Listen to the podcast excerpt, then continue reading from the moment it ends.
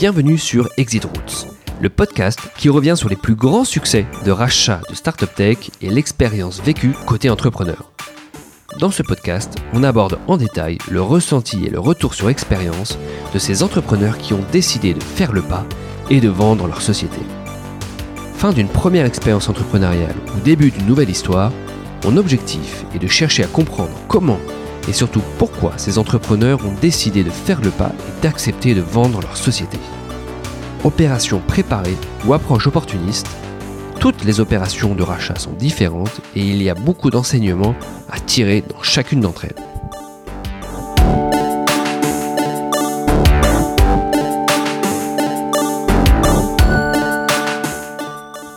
Ce podcast vous est présenté par Tech Deal Partners. Tech Deal Partners est une banque d'affaires nouvelle génération dédiée aux startups et aux PME innovantes et spécialisée sur le secteur tech et digital. La vision de Tech Deal Partners est de faciliter la mise en relation entre acheteurs et vendeurs de startups et PME innovantes. Pour cela, ce conseil émené d'un nouveau genre utilise des outils d'intelligence artificielle, machine learning et data mining pour identifier les complémentarités et opportunités de rapprochement avec les startups et les PME innovantes du secteur tech et digital. Pour plus d'informations ou si vous souhaitez être accompagné, envoyez un mail à contact at techdealpartners.com. Pensez à vous abonner sur Apple Podcast ou SoundCloud et surtout n'hésitez pas à commenter ou partager autant que vous voulez chaque édition du podcast Exit Routes. Il ne me reste plus qu'à vous souhaiter une bonne écoute. Pour ce nouvel épisode du podcast Exit Routes, je suis ravi d'accueillir euh, Jonathan Benamou, fondateur de PeopleDoc. Bonjour Jonathan. Bonjour. Alors, PeopleDoc, c'est ce logiciel euh, de gestion de la relation RH employé et de la gestion des dossiers salariés. Alors moi, c'est la description que j'ai, j'en ai vu sur Internet. Tu vas pouvoir euh, sans doute me corriger. Euh, ce qui va nous intéresser euh, pendant notre échange, c'est que c'est une société qui s'est fait euh, racheter, euh, un rachat qui a été annoncé en juillet 2018 par un groupe américain qui est Ultimate Software. Donc un groupe américain qui est coté aujourd'hui au Nasdaq moi, c'est la première fois que j'interviewe un, un, entrepreneur qui a fait un exit aussi important, euh, parce que le montant de la valo a été divulgué et, euh, et c'est vraiment un, un, très beau succès pour, pour une startup française. Donc tout d'abord, félicitations.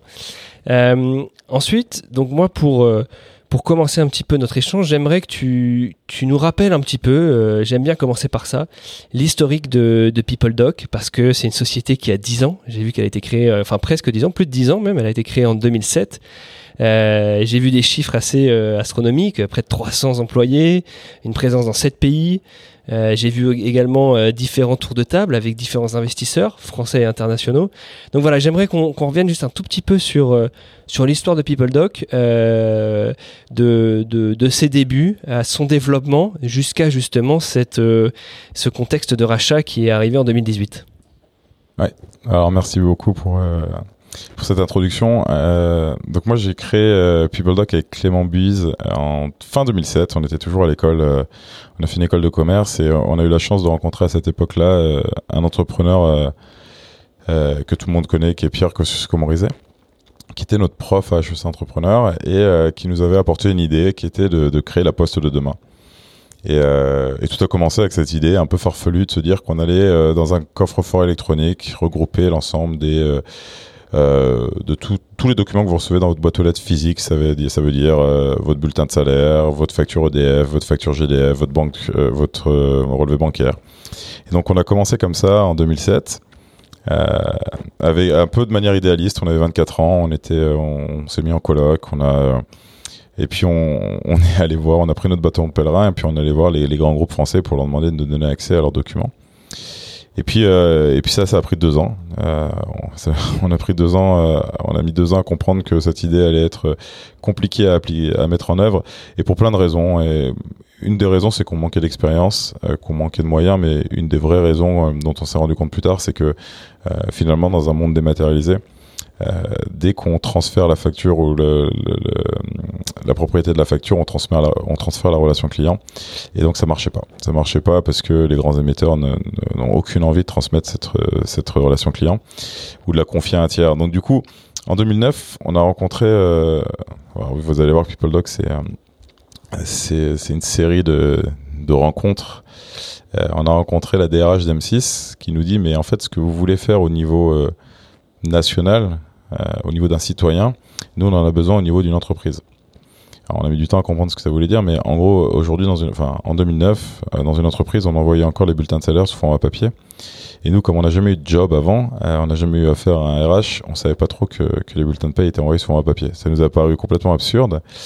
Et donc à ce moment-là, on s'est dit, ben, la technologie qu'on a développée, alors, le peu de technologie qu'on a développée, on pourrait, euh, on pourrait l'utiliser pour devenir la boîte aux lettres finalement du RH pour le collaborateur. C'est comme ça qu'on a commencé à dématérialiser les bulletins de salaire et qu'on a commencé à travailler avec M6. Et puis ensuite, euh, en fait, on s'est rendu compte qu'il y avait un vrai intérêt. Et alors du coup, on, a commencé à signer avec euh, Canal+. Non, le premier client c'était M6, ensuite Ubisoft, ensuite Canal+, et puis ensuite Bouygues Télécom. Et donc on s'est rendu compte qu'on était en train de rentrer dans le monde des RH. Et ça, c'était quelle période? Ça, c'était 2009-2010. Et, euh, et, là, on a levé de l'argent avec Alven, Capital qui, a cru en nous alors qu'on avait vraiment très très peu de chiffre d'affaires et et qu'on était très jeune. Et donc on a levé 1,3 million d'euros à cette époque-là. Et on a commencé à poser des questions à nos clients, alors, parce qu'on a compris une chose, c'est qu'on avait voulu créer un marché avec ce coffre-fort électronique au début, et qu'en fait, euh, c'est très compliqué de créer un besoin. Donc il, vaut mieux répondre à un besoin qu'en créer un. Il n'y a que des Steve Jobs qui sont capables aujourd'hui de créer des, besoins pour le consommateur. Et donc du coup, on a commencé à demander à nos clients ce dont ils avaient besoin. Et on s'est rendu compte qu'il y avait un besoin autour de ce qu'on appelle du euh, dossier salarié électronique, c'est-à-dire comment j'archive les documents de mes collaborateurs dans une entreprise de manière digitale. Et donc on a sorti une offre qu'on appelle Employee File Management, qui a très bien marché. Puis ensuite, on s'est rendu compte qu'en traitant des, en traitant des documents et, des correspondances papier, en fait, euh, électronique, moi entre le collaborateur et les RH, il y avait un, un chaînon manquant qui était la signature électronique. Donc on a sorti une offre de signature électronique des contrats. Euh, et puis on a commencé à signer euh, des contrats d'intérimaire, des contrats d'intermittents. Donc Canal Plus euh, a digitalisé 100% de ses contrats, ça veut dire 10 000 contrats par mois avec PeopleDoc. Ça c'était en 2011, 2011-2012. Puis ensuite en, commençant à traiter les, des, des donc des, des, signatures et des documents, on s'est rendu compte qu'on commençait à traiter les process et c'est à ce moment-là qu'on a sorti toute une offre autour du case management et de process automation pour les RH. Et donc en fait, l'idée de PeopleDoc qui s'est construit au fur et à mesure. En fait, on n'a pas eu une idée. Un jour, on s'est réveillé, on s'est dit, on va devenir le leader mondial du HR Service Delivery. Mais en l'occurrence, on s'est rendu compte en 2015 qu'on avait agrégé en fait un certain nombre de modules qui nous permettaient d'avoir une offre euh, qui était devenue une plateforme et une plateforme de euh, digitalisation en fait de l'ensemble de l'expérience euh, collaborateur dans une entreprise. Donc c'est là où on a créé le mot HR Service Delivery qui est devenu une catégorie et que les analystes ont, ont, commencé à utiliser. Et c'est à ce moment-là qu'on qu'on s'est auto-déclaré leader mondial dans cette catégorie qui venait de, de naître. Mais voilà, et c'est à ce moment-là que des gros acteurs comme ServiceNow, euh, comme SAP sont venus sur ce marché. Et, euh, et voilà. Donc euh, c'est un peu l'histoire. Moi, je suis parti, j'habite aux États-Unis, j'habite à New York. Je suis de passage en France un peu régulièrement. je suis parti fin 2013. Bon, on va revenir sur cette histoire. Euh, mais voilà, on a en tout levé 55 millions de dollars. On a, on a toujours une croissance de 100, 110% aujourd'hui. On a 300 collaborateurs dans cette pays. Et euh, on a 1050 clients aujourd'hui euh, dans le monde entier, voilà, qui représentent à peu près 4,5 millions d'employés. Donc on sert 4,5 millions d'employés on envoie leur bulletin de salaire en France à plus de 15% de la population française. Voilà pour l'histoire de PeopleDoc. Ok, intéressant. Donc très tôt, vous aviez euh, une sorte de, de, jambe déjà aux États-Unis, vu que tu y habitais. C'est, on comprend mieux pourquoi le deuxième tour de financement s'est fait avec un acteur américain. Euh, c'est Axel Partners, je crois, c'est ça? Oui, alors nous, on a levé avec un acteur. Alors, Axel est une marque américaine, on a levé avec le bureau anglais. Donc, euh, c'est deux fonds, euh, c'est deux fonds très différents. En fait, nous, quand on a levé, moi je suis parti en 2013, donc euh, comme je l'ai dit, et, je suis parti sur les recommandations d'Axel. En fait, c'est Axel qui m'a dit, euh, si tu, moi je, rêvais un peu de lever avec Axel, c'est un nom mythique, et puis euh, quand on est entrepreneur, on a envie d'avoir un fonds mythique au capital. Et donc du coup, j'ai rencontré un des partenaires qui s'appelle Philippe Botteré, qui m'a dit, si tu veux devenir une boîte, enfin si tu veux qu'Axel considère un investissement chez vous, il va falloir que, qu'à un moment ou à un autre, vous alliez aux États-Unis. Donc, on va, juste après ce meeting, j'ai pris deux billets avec ma femme pour partir aux États-Unis, pour partir à New York, pour aller euh, passer une semaine là-bas et visiter. Puis ça nous a plu et on s'est dit, bah ouais, il faut qu'on le fasse. On avait deux enfants de 81 ans. Et euh, je suis revenu en mai, enfin on a, passé une semaine en mai, ensuite en juin j'ai négocié avec le board de faire une petite levée de fonds interne pour pouvoir euh, me permettre de partir. En septembre on s'est marié, en octobre on était parti, euh, le temps d'avoir des visas, donc c'était assez, quand j'y repense c'est un peu fou. on n'avait pas pris d'école, etc. Enfin, on est arrivé là-bas dans un, moi je suis arrivé dans un bureau sans fenêtre, pas de clients, pas de partenaires. Chaque fois que je rentrais dans mon appart, je me disais waouh, je suis un imposteur. Parce que j'avais un appart sympa, on avait trouvé un appart sympa et ouais, c'était assez, c'était assez, assez épique. Et en fait, quand je suis arrivé, j'ai signé trois clients rapidement tout seul parce que j'avais pas d'employé. Et, euh, et, là, à ce moment-là, Axel s'est dit waouh, il est parti. Et en plus, il a signé trois clients. Euh, ça arrive pas euh, forcément régulièrement d'avoir une boîte française qui réussit à signer des, clients tout de suite. Donc, il doit avoir un truc. Donc, on a levé 17,5 millions de dollars en, en mai. Et à ce moment-là, je me suis dit, il faut que je scale. Et donc, j'ai recruté une vingtaine de personnes très vite, sans avoir aucune connaissance de la culture américaine. Et pendant un an et demi, on n'a plus signé de clients aux États-Unis. Donc euh, ça a été une bonne claque.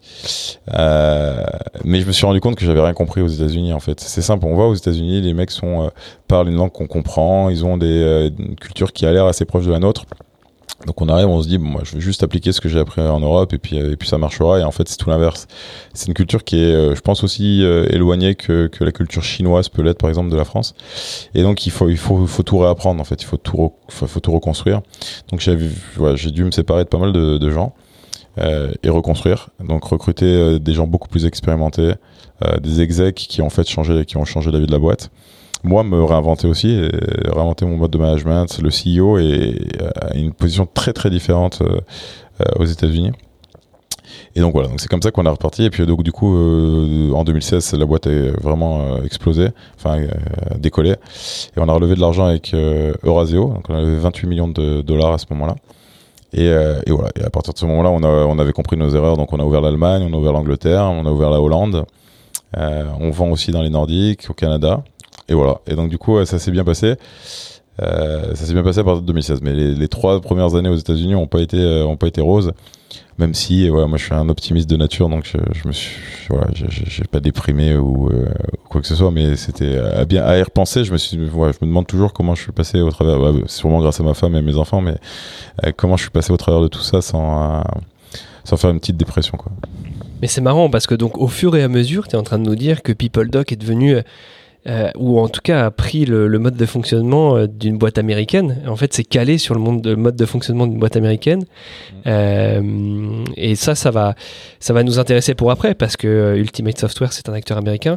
Et par rapport à ça, j'aimerais juste rebondir sur ce que tu as, cité un petit peu avant. Quand, tu, quand vous avez senti que vous aviez craqué quelque chose, tu nous as dit que des acteurs type SAP ou d'autres éditeurs de, logiciels ont commencé à venir sur ce marché-là. Euh, est-ce que tu, peux considérer maintenant que c'est à partir de ce moment-là que tu as commencé à être sous le radar de ces euh, sociétés-là? Quel a été ton niveau d'interaction avec ces concurrents et, euh, et peut-être que tu, vas nous dire que tu avais des, rencontré à ce moment-là Ultimate Software ou... Alors, deux choses, il y a deux questions en une. Donc, on n'est pas devenu une boîte américaine. En revanche, on a euh, beaucoup évolué à partir du moment où on est arrivé aux États-Unis. Et effectivement, on est une des premières boîtes de, de logiciels à être allé aux États-Unis, à s'être américanisé d'une certaine manière.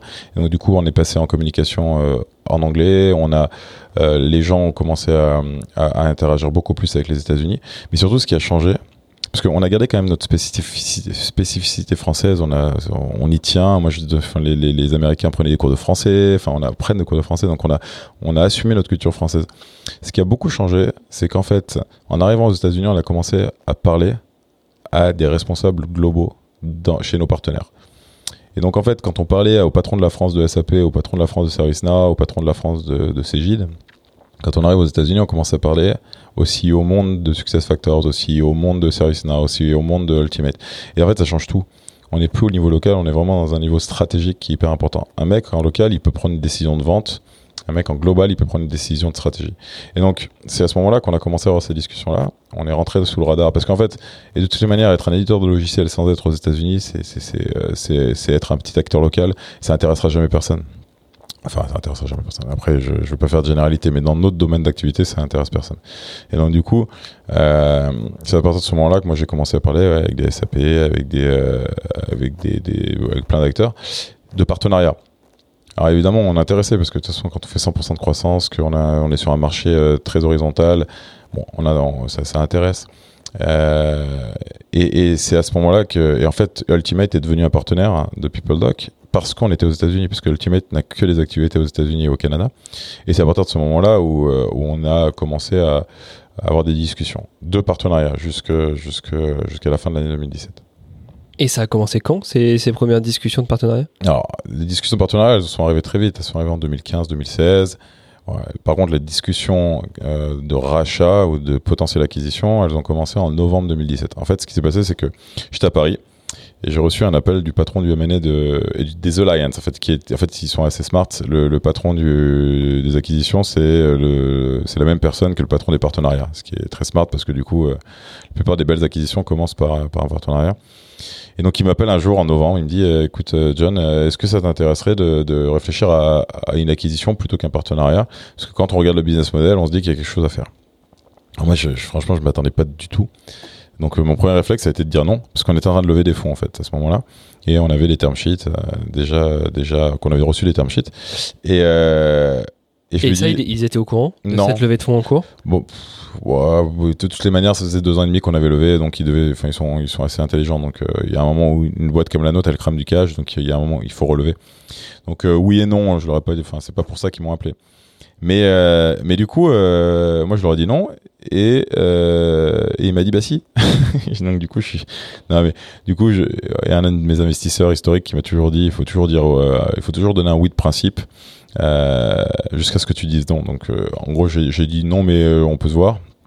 Je voulais voir un peu ce qu'ils avaient sous le, sous le capot, sachant qu'ils n'avaient jamais fait d'acquisition au-dessus de 20 millions de dollars. Donc, il y avait quand même un, gap énorme. On a levé 55 millions. On valait, on valait plus que ça. Donc, je leur ai dit tout de suite, ai dit, écoutez, moi, je veux bien vous parler, mais si on parle d'acquisition, le valo sera bien supérieur à ce que, ce que vous avez en tête. Et ils ont pas l'air, ils ont pas eu l'air, euh, ils ont pas eu l'air timides. Et donc du coup, je suis allé les voir. Alors j'ai, vu le patron du produit à Toronto. Puis ensuite, on a les les, les trois gros execs de la boîte sont venus à New York, ont passé la demi-journée avec nous. Et en fait, on a commencé à se rendre compte qu'ils avaient une culture hyper proche de la nôtre. Et nous, on a toujours tout mis sur la culture. On a toujours été hyper euh, ouais, hyper proche de nos de nos collaborateurs. On a on organise des dîners de Noël et puis depuis le début on essaie de faire des cadeaux personnalisés à chacun. On a on fait des off-sites euh, tous ensemble. L'année dernière c'était en, Crète, l'année d'avant c'était à Lisbonne, enfin au Portugal. Qu'on fait vraiment des trucs. On est voilà, on a créé une sorte de famille, une vraie famille. Et en fait, à chaque fois qu'on voyait euh, quelqu'un de l'Ultimate, il nous disait exactement la même chose. C'est-à-dire que c'était vraiment, il a, il a créé, alors eux, ils sont 5000, 4500, mais, mais il y a cette culture, le fondateur est toujours là, euh, ils ont des plans de bénéfices de partout, enfin, c'est assez incroyable. Et donc, euh, j'ai à me prendre, on a commencé avec Clément à se prendre au jeu, et euh, sans en parler à nos investisseurs, puisqu'on pour nous, on n'y croyait pas non plus. Enfin, on croyait pas au fait qu'ils allaient faire une belle proposition. Et en fait, le 23 décembre, on reçoit une offre. Euh, et euh, d'un montant euh, inférieur à celui, euh, auquel on a vendu, mais, très inférieur en fait. Et en fait, c'est un peu un cadeau empoisonné parce que c'est un montant assez élevé pour, pour se dire waouh, il faut quand même qu'on l'étudie. Et puis c'est un montant où on se dit bon, ce qu'on a voilà ce qu'on qu'on a envie de vendre à ce prix-là? En fait, on en parle à nos investisseurs, nos investisseurs nous disent non mais attendez à ce prix-là, faut pas qu'on vende, etc. Mais mais ils nous disent un truc qui nous a marqué et, qui a duré. Ils nous disent nous, on ne vendrait pas à ce prix-là, mais on vous suivra toujours parce qu'on vous a toujours fait confiance et vous nous avez jamais trahi. Donc, si vous voulez vendre, vous vendez. Et nous, on vous suivra. Et nos investisseurs, c'est Alven, Axel, Pierre Kosciusko-Morizet, euh, Euraseo. Donc, c'est des mecs qui sont en plus, euh, un, ultra brillants, ultra smart, mais en plus qui ont une expérience euh, assez incroyable. Donc, on a toujours un super, une super relation avec notre board. Ça a toujours été facile, même dans les moments difficiles, en fait en termes de relation. Bon, et, et donc, euh, et alors, le, truc qui m'a marqué aussi, c'est que sur l'offre, il n'y avait pas de deadline. Alors que normalement, dans la, en M&A, on met quand même une deadline pour mettre la pression sur le sur le sur l'acquisition. Et alors j'appelle le CEO et je lui dis Scott, écoute, je comprends pas, il n'y a pas de deadline. Sur, vous avez oublié la deadline sur la LOI. On a jusque quand pour vous rendre euh, l'offre? Et il me répond Je suis un entrepreneur, j'ai vécu ça. Je sais exactement dans quelle situation tu es, vous êtes avec Clément à, à ce moment-là. Et donc, j'ai fait exprès de pas mettre de deadline. Tu peux me répondre dans un an.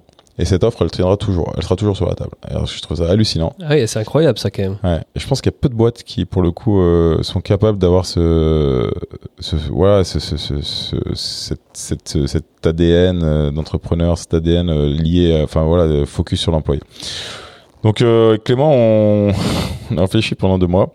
Puis un jour, on s'est levé, on s'est dit, allez, on refuse, on continue, euh, advienne que pourra.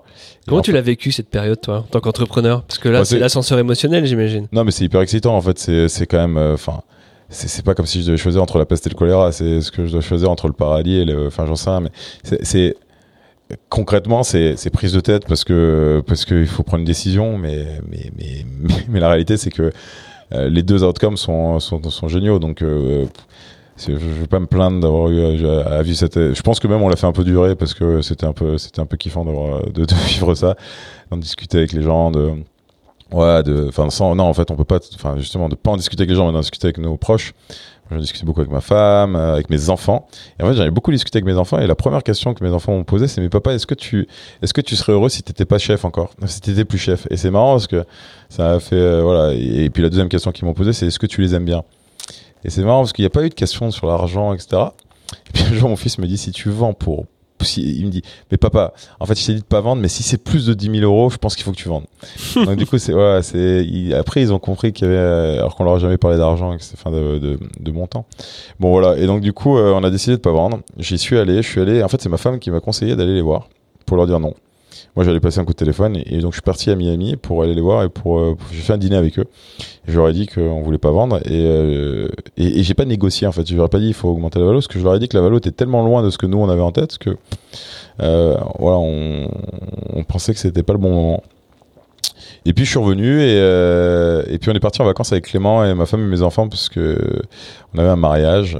on est parti au Mexique et et, la- et du coup on n'a même pas parlé de ça en fait. On a on a on a parlé de la suite donc de quel euh, term sheet fallait qu'on prenne avec les fonds etc. Et en fait quand je suis revenu il y a le, le CTO qui est qui est le, prochain CEO normalement euh, m'appelle et me dit mais écoute euh, est-ce que si est-ce que tu as envie de vendre la boîte? Est-ce que vous avec toi et Clément vous avez envie de vendre la boîte ou c'est un nom euh, c'est un nom définitif? Et en fait, j'ai trouvé que cette question était canon parce que, en fait, il a pas parlé d'argent, il a parlé simplement de volonté. Et donc, moi, je lui ai dit, oui, avec vous, on voudrait bien la vendre, mais par contre, pas à ce prix-là. Voilà. Et donc, nous, on a un chiffre en tête qui est euh, 300 millions de dollars. On pense que, euh, en faisant un risk adjusted, euh, euh, eh ben, voilà, ça les vaut aujourd'hui. Parce que si on se dilue après, si on doit relever encore deux fois et que, avec le risque. Et, et en fait, euh, et, et en fait, il nous a dit, la réponse était bah non, et si je te donne ce chiffre-là, est-ce que ça t'irait? Je lui ai dit non, en dessous de 300, on- nous on vendra pas. Et donc le call s'arrête, et puis ensuite il y a le CEO qui est venu à New York euh, qui m'a proposé de, déj. On a fait un déj de 4 heures, et à la fin il nous a, dit écoutez, je vais vous envoyer un truc. Et le lundi d'après, euh, on devait signer la term sheet le mardi. Le lundi, il nous appelle en nous, disant qu'il nous a envoyé une offre à 300 millions de dollars. Voilà, ce qui nous a. Alors, et, juste pour finir là-dessus, euh, on a appelé notre board. Notre board nous dit écoutez, nous, on, pense vraiment que vous pouvez aller à un milliard facilement parce que dans trois ans, on, y sera.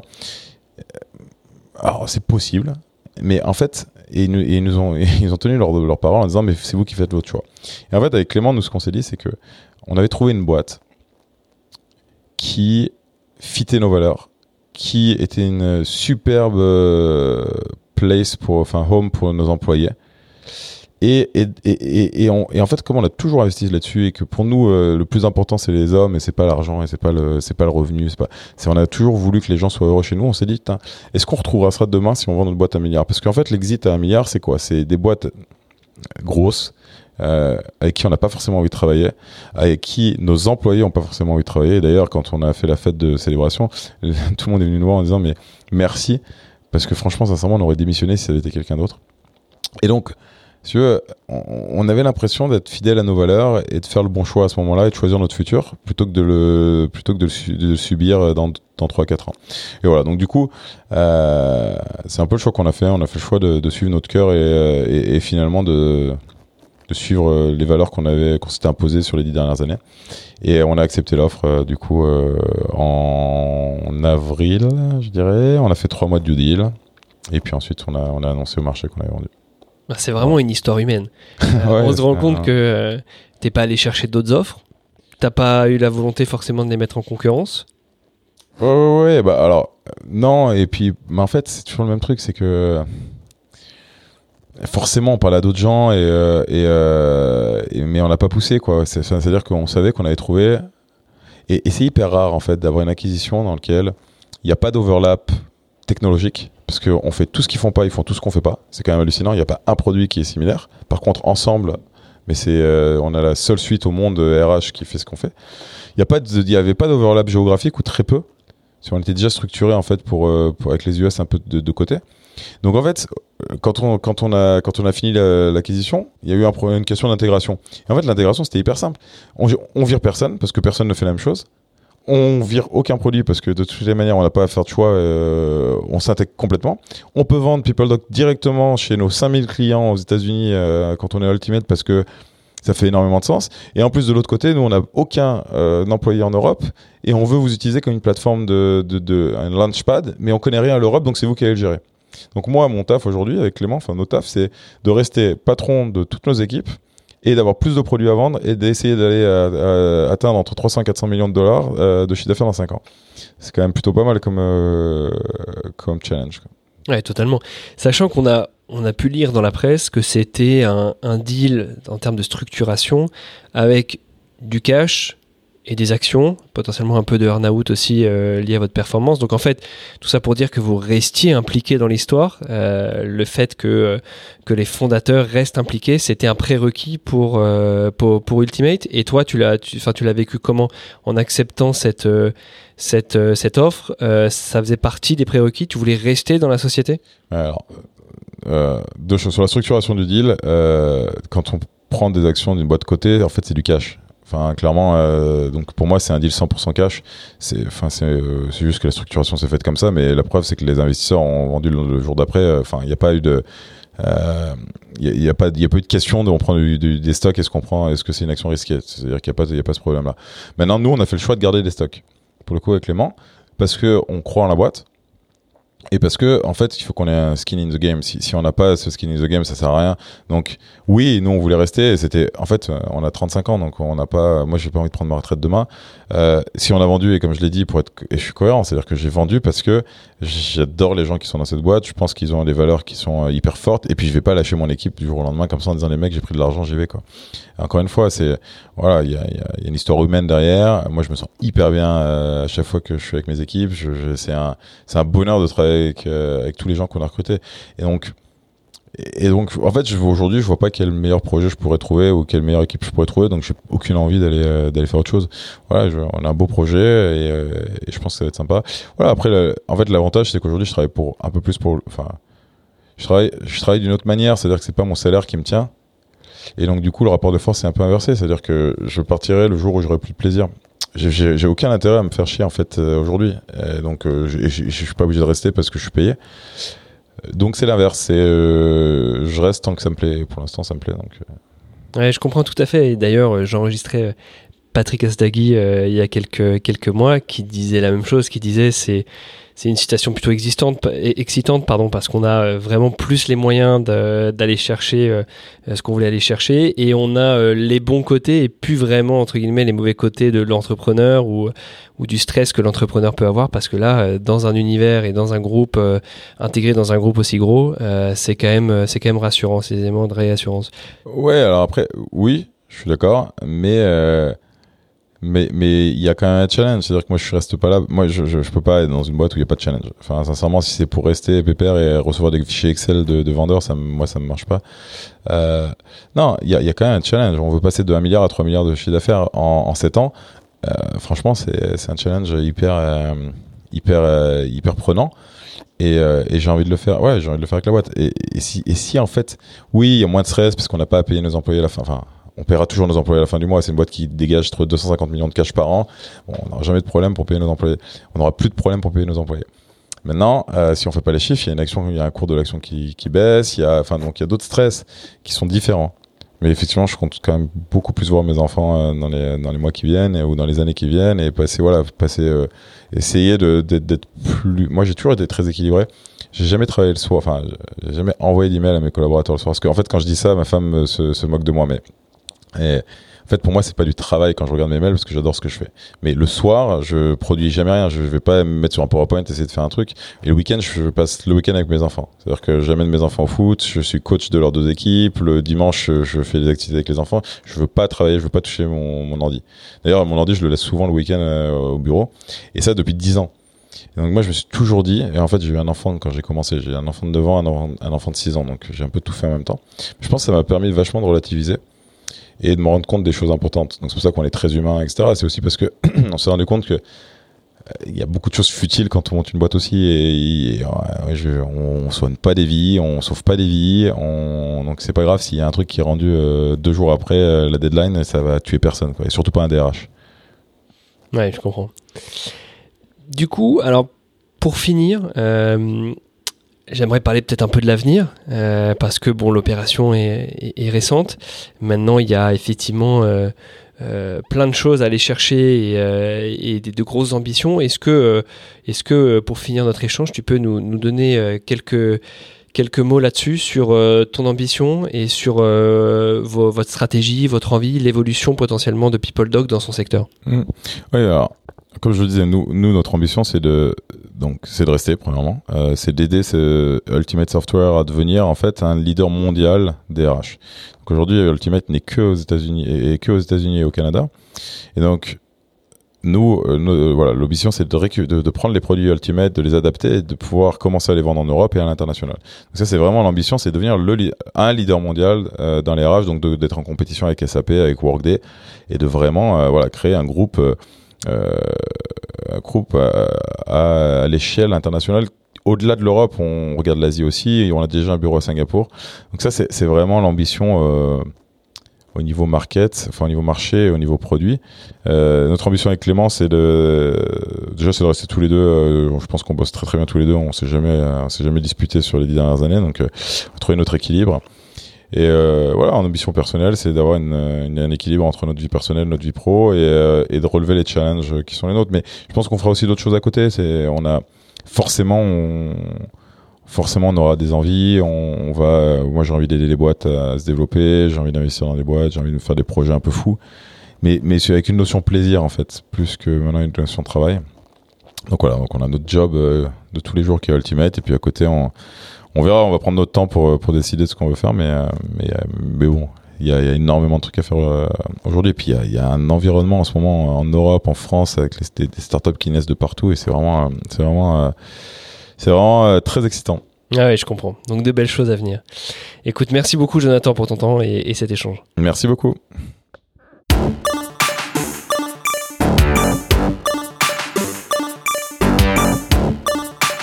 J'espère que vous avez autant apprécié l'écoute de cette édition que j'ai pris de plaisir à préparer cette interview. Encore merci pour votre écoute et de nouveau pensez à vous abonner sur Apple Podcast ou SoundCloud à mon podcast Exit Roots. Enfin, n'hésitez pas à commenter et partager cette édition autant que vous le souhaitez.